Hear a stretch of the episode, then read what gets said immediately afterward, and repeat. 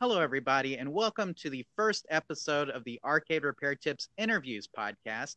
This is a little bit different podcast in that uh, basically every episode is going to be an interview with somebody in the arcade community. It may be a YouTuber. It may be somebody who provides arcade repair services. It may be a route operator. It could be anybody. But uh, for this first inaugural episode, we are happy and excited to have Paul Juray with us, and we'll tell you a little bit about him real quick. Uh, he is a monitor repair technician, so uh, many of you who are listening may have sent your monitors to Paul. You may not have even physically talked to Paul or talked to him on the phone, but you probably sent your monitor to him for repair. He is the proprietor of paul's monitors dot com, which talks about his experience and the surface services that he offers. And he also has a YouTube channel where he uploads videos explaining these repairs that he does for individuals. So I do want to start off by saying thank you, Paul, for taking the time to join us today. Uh, thank you for having me on, Jonathan. I appreciate it. Of course. And of course, Paul, in all the excitement, I forgot to introduce myself. Of course, I'm Jonathan Leung, and I'm one of the guys responsible for Arcade Repair Tips. We do have a team of people who we rely on to do different aspects of, of Arcade Repair Tips, but uh, I'm just one of the guys. Of course, a lot of people know Tim as well. But uh, I'll be conducting these interviews with our guests, and as I mentioned, Paul will be the first one. So, Paul, let's just start off real simple here and just ask you, what drew you to arcade games initially? Was there a, a moment that you remember in your life, maybe the first time you saw an arcade game, and how it captured you? I remember when I was probably about five or six years old, I was walking uh, through the mall with my grandmother, and we passed by an arcade, and I had no idea what it was. And I was like, wow, what's going on in there? Look at all those noises and lights. And as soon as I started walking towards the arcade, my grandmother pulled me by the arm. It's like, no, we're leaving. So she knew then that uh, it was going to be a, it was going to be a thing. And then eventually when I got uh, to play my first arcade game, I was like, wow, these are awesome. And I remember playing my first uh, game was uh, Pac-Man when I was six years old. And the first challenge I ever had was trying to clear that first board. And, you know, and Pac-Man, of course, I think is a favorite of, of many of ours. And obviously, Pac-Man, how how many uh, times did you put in money to clear that first board? How long did, did it take you? Do you remember? I don't know. I, I remember I was like seven when I finally cleared the first board. And it was what, you know, a seven-year-old doesn't have that much money. Whenever I could scrounge a quarter here and a quarter there, or go to the grocery store, my, uh, my mom and uh, uh, try and swindle some quarters off of her. Because back then, uh, you know, all the grocery stores had arcade games, games in them. Uh, so whenever we went to the grocery store, there was an arcade there game there for uh, for me to play. So I'd always be begging you know, for money. I was going to say, you know, I think that's a lot of uh, I think a lot of people in our audience may not realize that, especially some of the younger people, Paul, is that there was a time when arcade games were in grocery stores and gas stations and basically anywhere you went. And if you just had a quarter in your pocket, you could play. Yeah, wherever they could uh, fit an arcade game, they put it. Absolutely. Uh, do you have any other memories of the arcade growing up besides trying to clear that first Pac-Man? Um, well, as I was uh, pro uh, getting a little older, I, I discovered uh, Spy Hunter, and that turned out to be one of my favorite games. And um, I got pretty good at it uh, for a ten-year-old. And actually, that's in one of my that is one of my uh, games in my collection now. I got a sit-down Spy Hunter, and um, I could make a million points on it now, which takes wow. about an hour and a half to do on one one quarter. So uh, it's a pretty good accomplishment. Absolutely. That is, that is very impressive. I love to play Spy Hunter, and I'll be the first to admit that I am terrible at it. So to hear that somebody could uh, get a million points, that's pretty impressive to me. So you mentioned collecting. So how did you get into collecting? Uh, what was the maybe the first game that you had, and how did you obtain it? Uh, I was living in Philadelphia with my wife uh, in the early two thousands. I think it was two thousand, maybe two thousand one. And we had some, we had this spare room, and I was like, well, why don't we put an arcade game in there? Why don't we see what's uh, what's out there? So I went on eBay, and I found a Donkey Kong I was bidding on. And I remember uh, the I told my wife, bid on this, um, because I was at work when the, the auction was ending, and she missed it. But uh, we also had a bid on for a Pac-Man, and we, we won the Pac-Man. So uh, we uh, got the Pac-Man for like five hundred. It was completely working. Uh, cab was a little beat up, but uh, I was really stoked to get it. And uh, when we went to the guy's house to pick it up, his garage was packed with arcade games. And my thought was, wow, you could do this? You could. Some people collect all these arcade games? And that's what kind of started me on the the road to collecting arcade games. Well, I think it's pretty cool that you kind of came full circle from uh, the first game that you played being Pac-Man to the first game that you actually bought being Pac-Man. Uh, and I tell you what, five hundred dollars for a working Pac-Man seems like a really good deal. Oh, uh, yeah. Yeah, it is. Yeah, and people, and I know prices have inflated quite a bit over about the last ten years, it seems like. But um, there was a time when you could get fully working games for three hundred, five hundred, even classics. And it seems like uh, now that's a little bit more difficult to do. Uh, yep, the price of Donkey Kongs right now are insane. They range from eight hundred to one thousand dollars all day, no matter what kind of condition they're in. Absolutely. So I do have to ask, did you get a Donkey Kong eventually? Or That's a funny story. When me and my wife moved down here, Um, I found a guy. I, I always uh, uh, looked over Craigslist for arcade games, and this guy had a bunch of uh, a warehouse he was uh, trying to liquidate. This was about seven or eight years ago, and he had a whole row of Donkey Kongs uh, and a Popeye, and he was letting them all go for a hundred bucks each. I was like, holy man. And I only bought one because I, I figured, why would I need more? If if I knew then, I would have bought them all uh, right there. But uh, I bought one Donkey Kong. I bought the nicest one he had. I came, brought it back, and uh, it's still in my collection now. So is my original Pac-Man. That's still in my collection after twenty years. Oh, that's amazing. And I'm glad, man, a one hundred dollar Donkey Kong. Golly, you should have bought them all. But, you know, it, it's so hard to have hindsight like that, right? Yeah, who who would have thought they would have uh, gone up in price uh, uh, like they have? Absolutely. So, well, go ahead and walk us around your, your collection a little bit. Tell us some of the things that you have. And if you've got some great stories to go along with some of your cabinets, uh, we'd like to know those as well. Well, I had to, Pac-Man was my original one. When I moved down here, I found a Super Pac-Man in a thrift shop. And I really didn't know nothing about fixing them at the time, so I asked the lady to turn it on. She turned it on. The monitor popped on. I was like, okay. And I think that one was one hundred dollars as well. So I bought it for one hundred bucks. I brought it home. And that's the first game, which is still in my collection, that I learned how to fix and work on. And I uh, put a new uh, power supply in it, and it fired right up. I was like, wow, that wasn't easy. That, was, uh, that wasn't too hard. Um, And uh, from there, I started buying broken games. You know, I buy broken games for fifty or seventy-five bucks and fix them. I'd learn a little more at, after each game I bought, because each game usually had a different problem.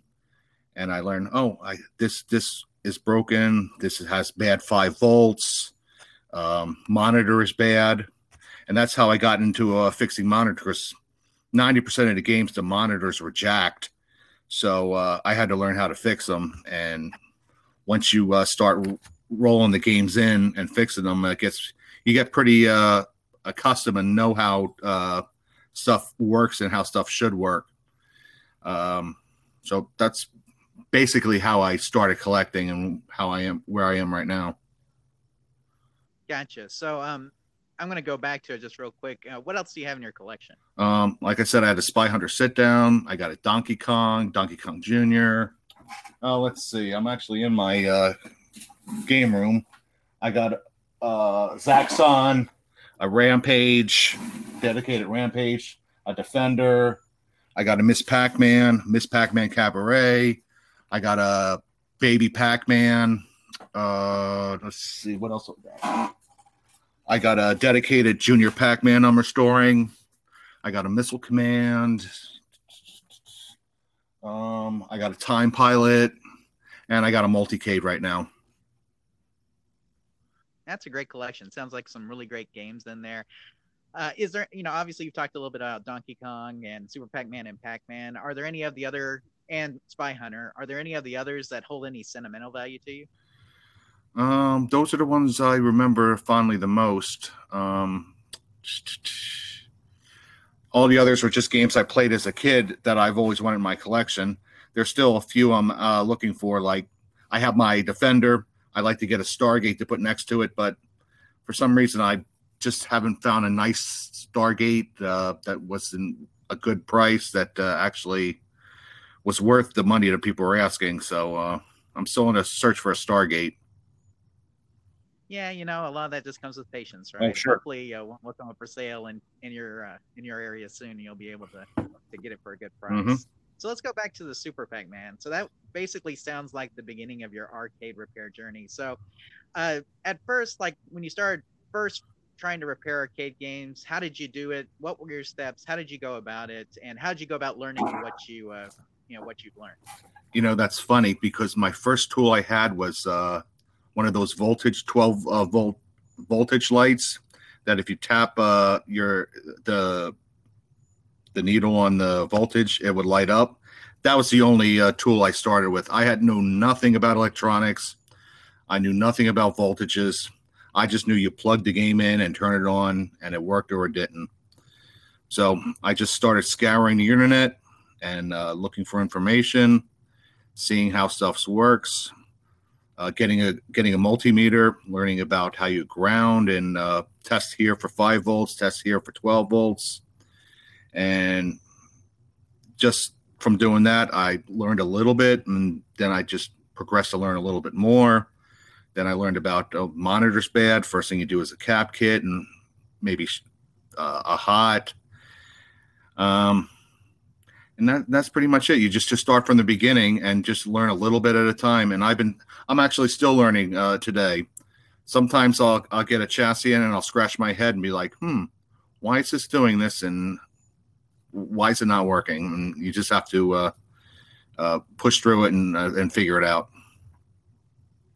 Absolutely. I think we can all agree that it's a continual process of, of learning when it comes to arcade repair. There's so many different games and they're all built differently depending on manufacturer and different models of monitors and things like that. But I think, Paul, your story gives hope to a lot of guys who may just now be starting out in the arcade repair, that you can start from basically the floor of knowing nothing and then get to a point where you can repair monitors. Right? Oh, that is one hundred percent correct. Um, when I first started doing this, if I could go back in time and say to myself, you're going to be fixing monitors full time um, uh, at your full time job, I've been like, no way. I have no idea how this stuff works. I'll never learn this stuff. But I did just a little bit at a time. Every day I learned a little something else, a little something uh, new. So you mentioned that arcade monitor repair is now your full-time job. Uh, what were you doing before you got into the monitor repair business? Um, I had my C D L Class A, and I had various jobs when I lived up north. Uh, I ran uh, regional uh, loads up. Uh, I, I was based in Philadelphia, and I went all the way up to upstate New York, Massachusetts, down in North Carolina. Um, I just be Philadelphia was right in the middle, so I just be going up one one day, spend the night, come back, then I go down south and come back, and just back and forth, uh, all hauling loads uh, uh, for my company. And then when I came down here, I still had my C D L, and uh, I got a local job, and I did that for about five years. Uh, hauling uh, uh, compressed gas, and uh, after I uh, quit that job, I decided to uh, uh, start uh, trying to do this full time because it was something I was interested in. And uh, you know what they say: uh, if you're your own boss, uh, uh, you're going to be you're going to be a lot happier. I, I absolutely agree with that, and I think I find it interesting that uh, you had your C D L, because it seems like obviously we you would almost be a pro at, at moving games, you would think, uh, with something like that. uh, you know, I don't I don't know if you've actually hauled any game loads in your in an eighteen wheeler or not, but uh, that sounds like a really fun job if so. Uh, no, no, I have never hauled uh, games in an eighteen wheeler, but I have seen plenty down here filled with uh, games in eighteen wheelers, just waiting for people to buy. Well, I think it's awesome that you transitioned from that into monitor repair. So you are now a full-time monitor repair technician. Tell us what goes on with that, and uh, just how the business kind of goes as far as people sending in their stuff and you trying to troubleshoot it and all that kind of stuff. Well, basically, um, uh, most of my business is now word of mouth because I've uh, gotten uh, my name out there. And uh, basically, I uh, look at face. I have a lot of uh, followers on Facebook, on YouTube, on my website. And basically, uh, w- when you have a broken monitor, you gotta. The customer has to discharge the monitor correctly and know correctly how to pull the monitor, the chassis out, box it up well, and send it to me. Then when I get the mon- chassis, I'll unbox it, uh, inspect it, make sure it was okay in shipping. Um, one of the most uh, hardest parts of the job is getting the chassis to me, um, because a lot of people uh, think the chassis is kind of not going to break. I have had so many chassis break because of just uh, bad packaging, uh, used boxes, crushed boxes. So it's always good to have a uh, a new box and plenty of bubble wrap, plenty of peanuts, just to protect your investment. But once I get the chassis, uh, I got several testing rigs uh, in my garage. I, I got twenty-five inch testing rigs and nineteen inch testing rigs for all the monitors I work on. And basically, I'll just put the chassis on one of my testing rigs. I got a T P A, uh, what is it, a, a T P G test? Uh, yeah, test. Yep, I got one of those. Um, actually, I got a couple of those, one for Nintendo, one for the regular games. And I'll just I'll put the chassis on a testing rig, fire it up, and see exactly what it's doing. So believe it or not, sometimes uh, it'll be perfectly fine. And the customer sent it to me. Um, it might be cabinet related. So I usually contact the customer and say, hey, it's working fine here. Usually they just tell me to just to rebuild it anyway, just so they have a fresh chassis. But uh, first thing I do if uh, there's a problem, uh, I always check the B plus first. I'll fire it up if it's dead. Uh, you always go to the B plus first. I always go to the B plus first and just see uh, what it's doing. You know, if it's at zero, I'll go one direction. If it's uh, really high, I'll go another direction, and um, uh, I'll go from there. Over the years, I've acquired quite a lot of parts. Thousands of capacitors, uh, resistors, uh, flybacks. So my turnaround time is, I, I try and get my turnaround time about a week or two, usually two weeks at the latest. I usually try and stay on top of everything. I, uh, once I fix, get the monitor working, I'll uh, test it for like uh, twenty-four hours, you know, cycling it on and off, or uh, testing the circuit that the customer was having a problem with, just to make sure it was uh, it's working properly. And then I'll just uh, box it up and uh, send it back to its customer. I find it interesting, the comment that you made about people not packaging their chassis. I, I mean, I understand that these things are old and they've been around a long time and people think they'll just withstand anything, but uh, I've always wrapped mine in bubble wrap, I guess. I, I know how shipping can be sometimes. We have had things get damaged beyond belief, and I think is a good way to say it as far as, uh, you know, as far as packaging and stuff is concerned. So I think uh, if you are listening there and you want to send your chassis to Paul, that's a very important note that you need to make sure that you pack it well. Lots of bubble wrap in there so that it gets to him and it's in. Yes. Every time I get uh, contacted by a customer now and he wants to send me a chassis, I email him or text him a specific uh, way to pack his chassis and uh, how big of a box to use. Um, one of the ways they get damaged the most is people want to send me multiple chassis, but they'll stack them on top of each other. And then they just get crushed or broken in half. Uh, G oh sevens and uh, the Sanyo E Zs are very fragile chassis. And I've had so many come uh, just because of bad packaging, broke, especially the Sanyos. They literally, I'll open the box and it'll be broken in half. So I got a special box I use uh, for returning them, um, the G oh sevens and the Sanyos, just to ensure that they're going to re- return to their customer safely. That's a good thing. And uh, just a quick question. When when customers contact you, I mean, I assume that most of the time they know that they are going to have to remove their chassis from the monitor. But um, do you ever get guys who are very reluctant to, to do that? Uh, yep. I'm, I always tell them I'm happy to talk you through it. Uh, I usually uh, say, here's my phone number. Give me a call and I'll talk you through it when you're ready. Or uh, I, I could text him the instructions, uh, either way. And then I usually assured him I've, I've discharged thousands and thousands of chassis and monitors. It's not really that big of a deal if you just use the proper safety. Yeah, and it seems like one of those things, though, especially for beginners, that is very intimidating to them, is having to discharge that chassis. I've stuck a screwdriver up under there with the monitor on, which probably wasn't the smartest thing. I didn't mm-hmm. know what was on at the time. And I'm still here to tell yep. the tale, so I can tell you for, from experience, uh, you don't yep. want to do that. All but, that voltage um, went right to ground. It didn't hurt you. Well, exactly. As long as you're as long as you you're grounded well, then you should be okay. Yep. But uh, you know, it's definitely not something uh, that you can't overcome if you're listening and you're new to this and you want to send your monitor to Paul. Uh, you can definitely discharge it. It's very easy. Um, and, you know, something else, Paul, I'm sure. Uh, do you ever have questions about people once you send the chassis back who may have forgotten where everything plugs in? Um, most people are good at that. They'll use a Sharpie and they'll uh, they'll just mark everything they uh, uh, unplugged. Occasionally somebody will be like, where does this go? Like the D A G wire. Where, where, where was this supposed to go? And, you know, that's not a big deal. It's just find the neck board plug and plug it in. Um, but most people are pretty good. Uh, they take notes or they uh, take they take pictures, which is a great idea. Every uh, plug you unplugged, you take a picture, and uh, then you'll know you'll uh, definitely know where it came from.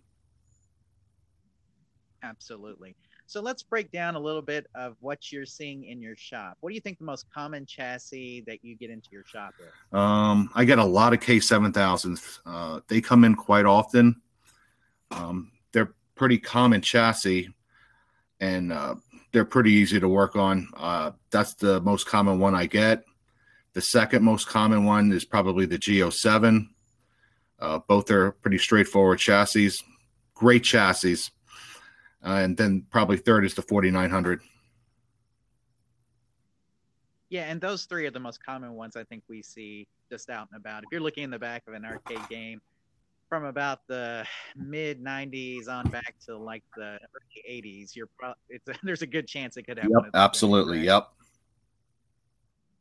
So, yeah, that, that, like I said, so I guess that doesn't surprise me in that way. Uh, what are some of the most common failures that you see on the monitor chassis? Um, like with the K seven thousand, uh, caps usually like to go bad quite a bit. Um, that'll cause high voltage shutdown. Uh, darkness in the screen, um, flybacks like to blow up on the K seven thousand, or what they like to do is uh, get hairline cracks in the face of the flyback, which cause uh, uh, brightness issues and focus issues. The G oh sevens, uh, you cap them, then you can run them for an hour, and the, the original flyback could blow up. So I pretty much make sure I replace the flyback on every G oh seven now, because when I send a chassis back, I don't want to, I don't want the customer to have it blow up on them an hour or a week later. I just like I do my best to bulletproof them to make sure the customer has a, a good chassis for a really long time. Have there any have there been any parts recently that have been hard for you to get a hold of? Oh yeah, big time. Um, I've been battling with a vertical I C for like the seventy-four hundreds and seventy-five hundreds. I've been battling uh, with those for about two years now. They're pretty much hard to come by, and everybody who has them have their counterfeits or fakes. Um, the pins don't even uh, ground the, the ground pins on them don't even line up to where they're supposed to. So uh, it's it's horrible. I bought literally probably three hundred of them uh, in the past couple of years, and they've all been fakes. So I just returned them all. It's sometimes I find a reputable seller, and uh, I get some good ones. If I find somebody who's selling me a good one, I'll usually try and buy buy a lot of them, so I have them. Uh, another part is the Sanyo uh, the Sanyo E Z. That chip, uh, the the main chip on there is an L A fourteen sixty-four. Which is a dinosaur. It is impossible to find now. Uh, there's a couple sellers on eBay who has them, and they're going for fifty bucks a piece. So uh, if your chip goes bad on your Sanyo E Z, the, you got to expect at least fifty dollars for that chip right now. Gotcha. Yeah, and I think those are some of the same ones that we've we've had trouble with mm-hmm. ourselves. Now, just talking about, you mentioned the fifty dollar chip on the Sanyo monitors, but uh, what do your repairs typically run? Uh, shipping and everything, if somebody wanted to send your chas- their chassis into you. Uh, my repairs typically run, uh, depending on the chassis, uh, my rates are usually sixty-five dollars labor or seventy-five dollars labor, plus parts, plus actual return shipping. So if you're from someplace like New York, the shipping's going to be twenty dollars. Uh, the parts are uh, pretty straightforward. Uh, cap cap kits like fifteen bucks. Uh, flybacks are about thirty-five bucks. Uh, and then everything else is uh, pretty cheap. Uh, resistors and diodes are uh, uh, dirt cheap. Um, with coils are about fifteen or twenty bucks. But uh, when all said and done, my typical, the average repair shipped back to the customer is between one hundred and one hundred thirty bucks. Uh, to me, I feel like that's a very reasonable price. I know there's people who charge more. Uh, there's people who charge around the same amount as you do. But I, I feel like for what you put into them, I feel like that's a fair price for you and a fair price. No, I always try and be fair. I always try and be fair with everybody.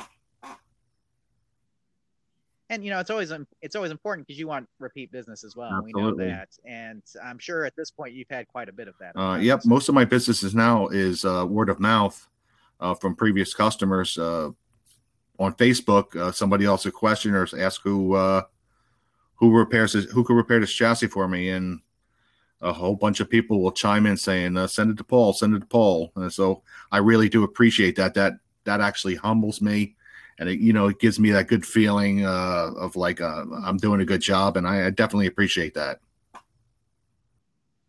Now, we mentioned earlier about the YouTube videos that you film for each customer. To me, that kind of puts a personalized Uh, you know, personalized message kind of to each one. I understand that that also helps you, like you were mentioning, uh, when you ship it off, you can say it was working when it left. But I like the personal touch that it adds. Do customers feel like that uh, adds some value? Uh, they do. I actually got a couple followers who follow all my videos and uh, enjoy watching them and uh, try and pick up some tips uh, when I make the videos. But, uh, you, you know, they're basically just to show the customer it's working. Uh, It's on my rig. It's been uh, r- running for X amount of hours. I fixed their issue, and it looks great. And they appreciate uh, uh, uh, watching it, too, and, uh, knowing that their chassis is uh, working and the work has been done. Absolutely. And we've also featured some of your just general repair videos uh, on our live show and some of our content. And I appreciate that. And uh, some of those are very good as well. No, it's, it's not a problem. We always want to support people who are out there Uh, helping other people with their games, for sure. So uh, we we appreciate you putting the content out there. But uh, Paul, what about just how many chassis do you feel like you get in about a week? Does it vary, or is it pretty consistent? Uh, it goes up and down. It, you know, it's just like anything. Uh, you have to have something broken to fix it. Um, typically, I'll probably go ten or fifteen chassis a week, I would say. Uh, that that would be my average. Some some weeks less, some weeks more. It all depends on uh, just uh, what people need fixed at that particular moment. Yeah, and another question. I know your primary focus is arcade monitors, but uh, it seems like C R Ts as a whole are getting harder and harder to come by. And I know a lot of people who are in just C R T T V groups that are looking for people to do repairs. Do you repair C R T television um, as well? Not right now. Not at this point. I'm a little uh, uh, busy with what I got going on right now. Um, what I do uh, like to do uh, is collect the T Vs. Uh, we could talk about that uh, uh, and do tube swaps uh, to the to an original chassis. Like a, you could swap a nineteen inch tube from a T V onto an arcade uh, frame, modify it a little bit, and you basically got a brand new looking monitor. After you rebuild the chassis and put that tube on, it looks awesome. So when you're searching for these monitors, are, any, are there any particular models that you're looking for of T V in order to do tube swaps? Or is it just, are you going by um, any kind of list or anything? Or is it just kind of like, it's if it's nineteen, I think I can get well, it. Believe it or not, the first uh, one I did was quite a few years ago. It's still in my Defender. It was a Daewoo T V, And when I first picked it up to try it, I was like, man, Daewoo, that they're probably going to be junk. And I picked it up, and the, the I uh, hooked up a K seven thousand to it.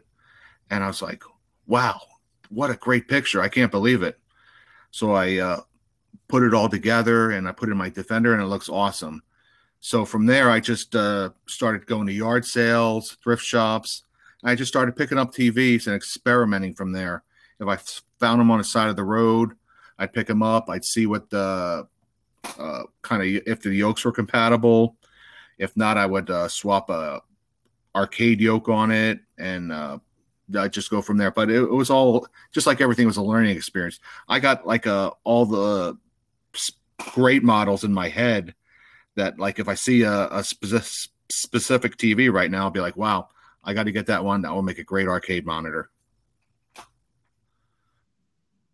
So obviously, I know I'm talking to somebody who repairs C R T monitors, but how do you feel about L C D? Um, I think they look great in some a lot of the driving games, like the nineties driving games. I personally would never put one in uh, a, one of my classic arcades, arcade games.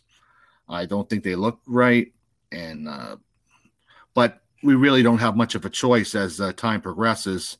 As these uh, tubes start dying, the actual tubes. There's not, not too much you could do. And there's not a, really a lot of people out there who do tube swaps. I think it would be just, it's it's easier for them just to L C D it. So uh, I guess it's all personal choice.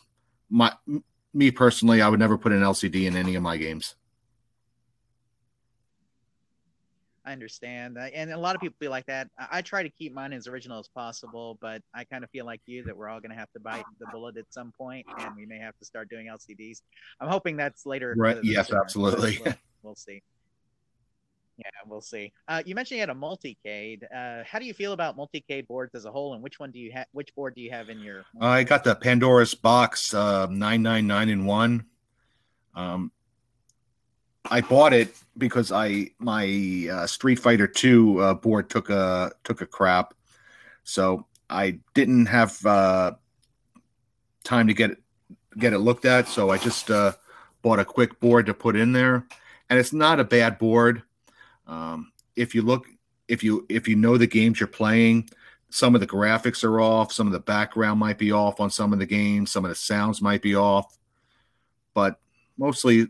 A lot, it has all the Street Fighters and all this. I like playing Street Fighters, Street Fighter, and most of them work pretty good. And it's got a lot of uh, games from Japan that uh, not were never even released from uh, to the United States. So you get to play a whole bunch of different games that you actually never even heard of. Yeah, and that is one of the nice things about the Multicade boards is they usually have a nice variety. Of course, yours sounds like it has about a thousand games on it. So I mean, you're getting a mm-hmm. nice variety of games. And like you mentioned, for the nineties fighters, I think a lot of those Multicade boards work pretty well. Obviously, there's there may be some yep. drop frames, things like that. Emulation is not perfect for sure. But, you know, for what you're getting, for what you're paying for. Yeah, they're like pretty they're pretty cheap. They're about fifty to one hundred bucks, depending on which one you get. Absolutely. So, I mean, for that yeah. price, it's really hard to go wrong. Well, Paul, uh, I do want to remind everybody of your website, pauls monitors dot com. And what's the best way that people can get a hold of you if they want to take advantage uh, of you? You could go to, you could uh, email me at paul juray at gmail dot com. Um, it's on my website, and I will usually answer you uh, in a day. I check my email every day a few times, so you'll get an answer from me within twenty-four hours. So for those, uh, if you guys need help spelling Paul's last name, that's J U R A Y, correct? So there you go, paul juray at gmail dot com, or you can go to pauls monitors dot com, which you have a little bit of information about you there, but it sounds like the email address. Uh, yeah, my website is, uh, my uh, email is also on the website too. Okay, sounds good. Uh, Paul, is there anything else that you'd like to chime in with here while we just kind of wrapping up the interview? Uh, anything else you'd like to talk about arcade related? Um, I'm, I kind of missed the all, all the events. You know, we have a, an event down here in Florida called Free Play Florida. Uh, I missed it this year because of COVID. Uh, I'm hoping we'll get it uh, back next year. It's been uh, this COVID has uh, pretty much put a damper on a whole bunch of stuff. Um, I went into a uh, what was it, about three months ago, I went into a, a barcade, and unfortunately the place, there wasn't a lot of people in there because of the COVID, and it was it was sad because they, they had a, they have a lot of great arcade games in there and pinball machines, uh, but the the COVID has really put a damper on just about everything. You are correct, and it's funny that you should mention that. I was actually going through the resources page on our website where we have a listing of all the different events that go on throughout the year and the different places that they're held. And I was just going through it and just seeing this one mm-hmm. was postponed, this one was postponed, this one was canceled, this was postponed, and it's just it, it really is a, a downer to see all of that. Of course, uh, you know, if you listen to us, you guys know that we always try to go to the Texas Pinball Festival. We yep, try to go yep. to the Houston Uh, Arcade Expo, and uh, unfortunately, you know, I mean, T- Texas Pinball Festival, this is the second year that they had to, to cancel. It looks like they'll be back next year.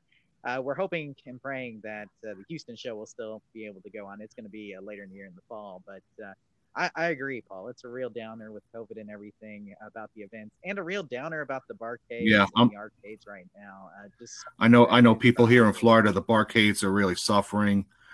Especially with the, the lockdowns and stuff, people are uh, all these guys uh, they just are trying to run their businesses, and it's almost impossible to, uh, for them to run their businesses the way they should be running them. And yeah, and here's the thing: I mean, you're in Florida. Florida is pretty mm-hmm. open at this point, uh, a lot more open than uh, some of the other states that you mentioned you you've you've lived in earlier, like Pennsylvania, New York. It seems like they're much more closed off. So. You can imagine if arcades are struggling in Florida, what they're doing in other places where lockdowns are are being uh, are being. Uh, yeah, Pennsylvania and New York, uh, that area's been hit pretty hard. So uh, I I feel for those guys. It, it, it it's it's a it's a bad time. It's a bad time. Absolutely. Well, I tell you, this interview was not a bad time, Paul. I enjoyed having you on the show and talking with you and getting to learn a little bit more about you. And uh, guys, as we continue to do these interviews, we'll just take a, a guest every time, just kind of get to know a little bit about them. Because I really feel like, uh, just like with Paul here, there's a lot more to somebody just than they repair arcade monitors, right? There's, there's different things. There's how you got into collecting. And I found all that very fascinating, Paul. And I'm um, so thank you, Jonathan. I appreciate it for, your, for this interview. Of course. And guys, we just want to, you know, hopefully you'll come back for the next one. We're going to try to release these, uh, you know, around the middle of the month. Uh, as most of you guys know, we do the live shows at the beginning of the month. So uh, the interviews podcast will try to be in the middle of the month. And so hopefully this one will go out in the middle of February, and uh, we'll see who we can get for March right now. But uh, we want to thank Paul again. Again, if you guys want to get a hold of him, that's paul juray at gmail dot com, or go to his website, pauls monitors dot com. And send the chassis his way, and he'll make sure that he fixes it up for you. And uh, we just want to thank you for the services that you pr- provide, Paul. It's always uh, great to have more people doing these, those types of repairs. So thank, thank you, Jonathan. And we'll look forward to see- seeing and talking with all of you guys soon. So take care out there. And uh, remember, when you fix the game, you play the game. Bye.